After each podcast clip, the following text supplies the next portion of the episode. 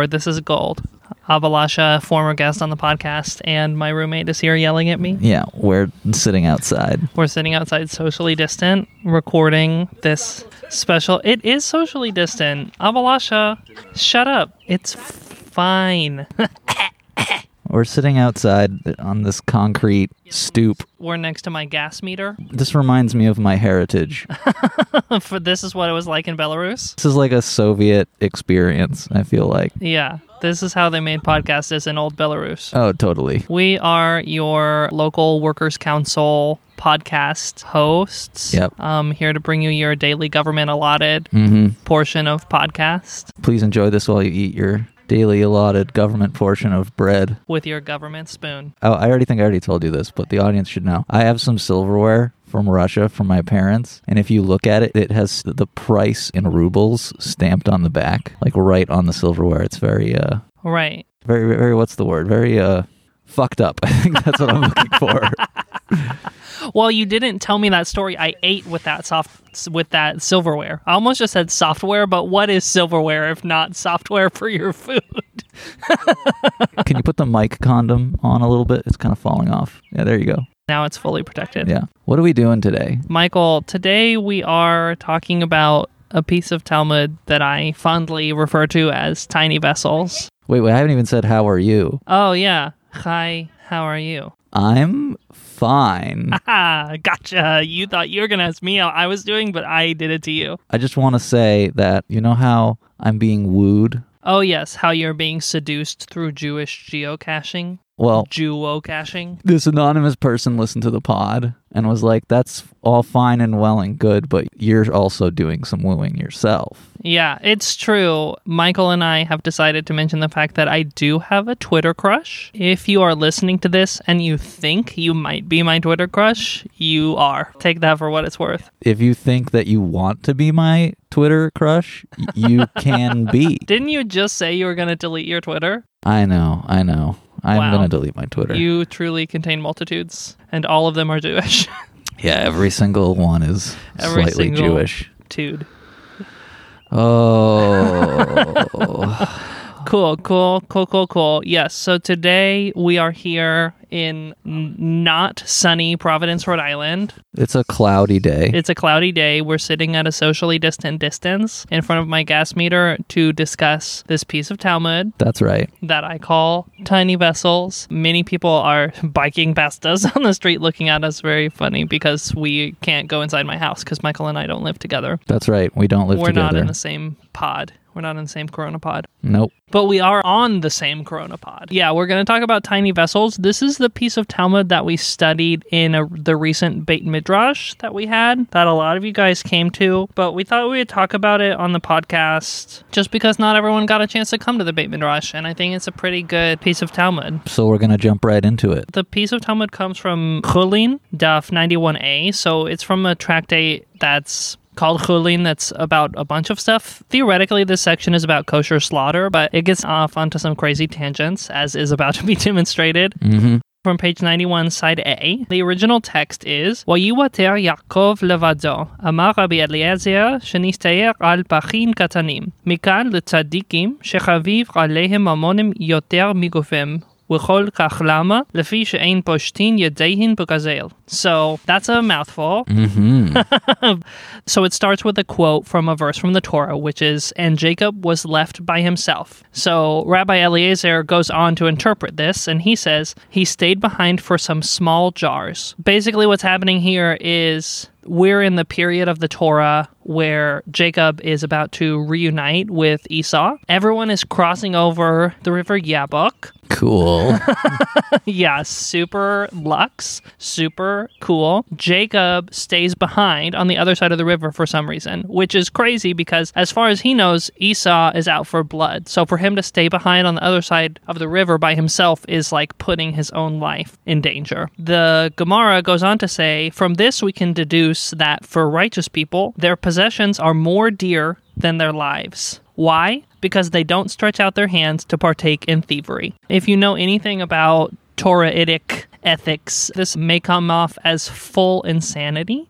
Uh, it was very confusing to me when I read that for tzaddikim, for righteous people, that their possessions are more dear to them than their lives. Very confusing to me. That is the opposite of what I think of as the Jewish ethical position on material goods. Yeah, it's a toughie. Yeah, it's true. It's definitely something that I have a hard time reconciling, especially just looking at it on the surface level. It's hard to think of ways to make this work. But luckily, our Beit Midrash was attended by many beautiful and wise queer Talmud scholars who came up with many beautiful and wise, uh, what I'm going to call interpretive loopholes to make the text work for us. And one of those was me. Oh, yes, Michael has something to say about this. Michael, over to you. Hava, you've taught me that when we look at the Talmud, we can do an inside translation and an outside translation. It's true. I have transmitted that to you. So in the sentence at the end where it's like, well, why did he go back? You translated all the words and it was like a big giant jumble. It was like bananagrams. Talmudic bananagrams. yeah, it was Talmudic bananagrams. Banana Gemara. And the collection of the words, when I looked at them and before I heard the outside translation put into the phrasing that English occurs in, Contextualized. yeah, contextualized, I was like, oh, they carry objects with them because in the event that they are robbed or in the event that they encounter poor people, they have something to give. That was my hot retwisting. And you know me, I love hot twisting.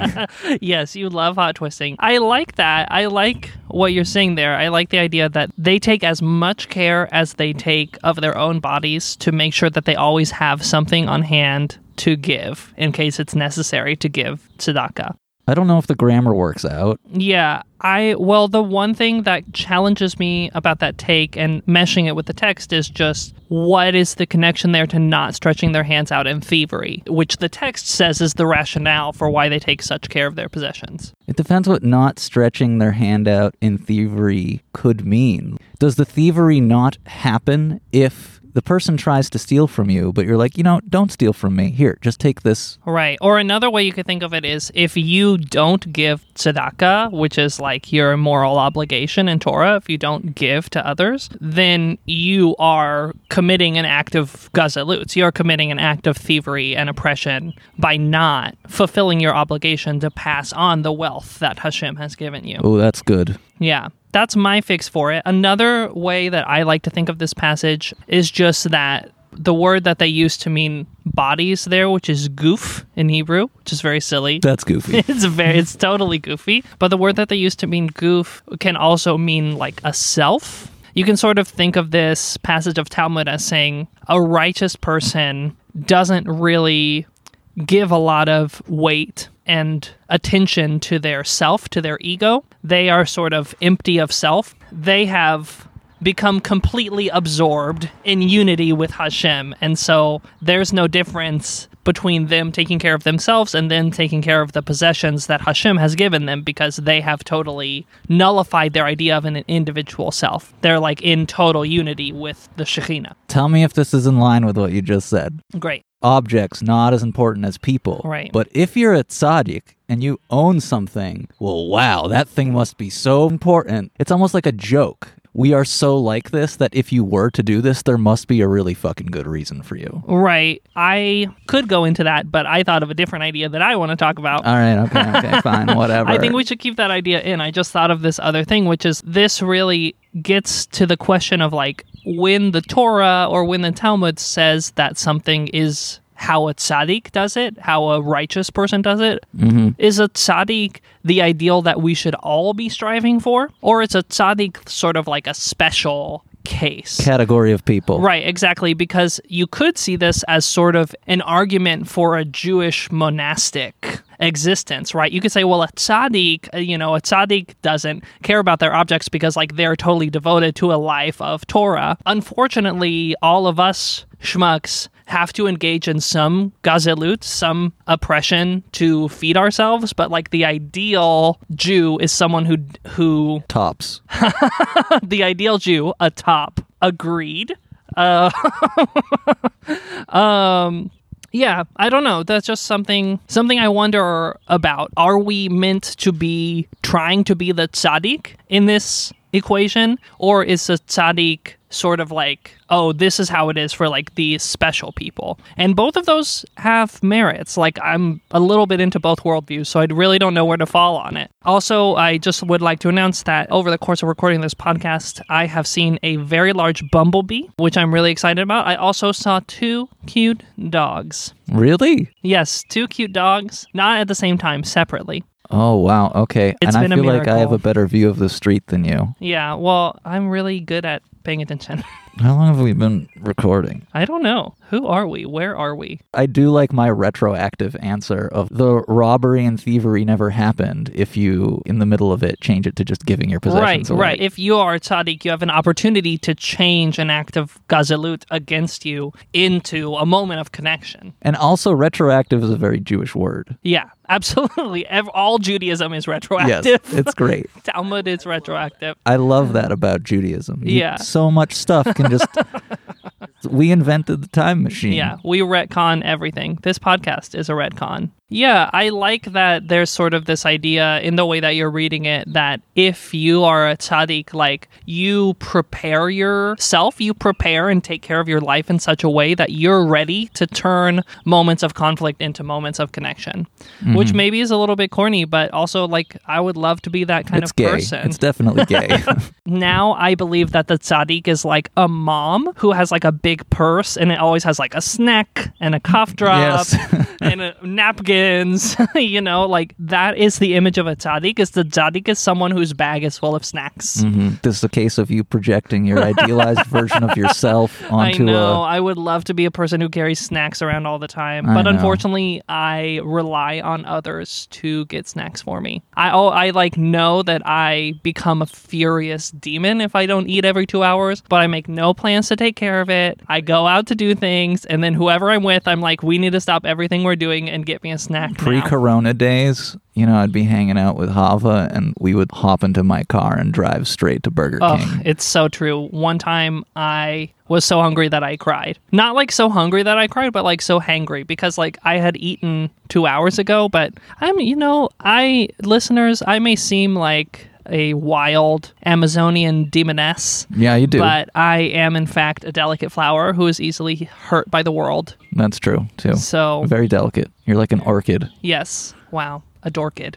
You're a yeah, yeah, definitely. Yeah. Also, I love that in this podcast discussing this sugya of Talmud, we have come up with drashes that we didn't even talk about in the Beit Midrash. There's just like infinite interpretations that have come out of this mm-hmm. like barely two sentences of text. Yep. I still feel like I don't have any insight into the mind of the person who wrote it. Like the person who thought a tzaddik takes care of their possessions more than their body. I still don't feel like I understand where that person was coming from. It's there's so many layers. There's so many layers. There's the language itself that we might not be under. Ooh, a bumblebee. I know. Oh, hello, hello. And it's like, you know, they had a different relationship with stuff. Like we just go through stuff like we're just we're just whores for stuff. Yeah, absolutely. I definitely am. I'm going to tell on Michael for a second. Once upon a time, I recently asked Michael to learn to text because he likes phone calls more than texting. And he said, I'm a classy bitch. How expensive of an object do I have to buy you to not do this?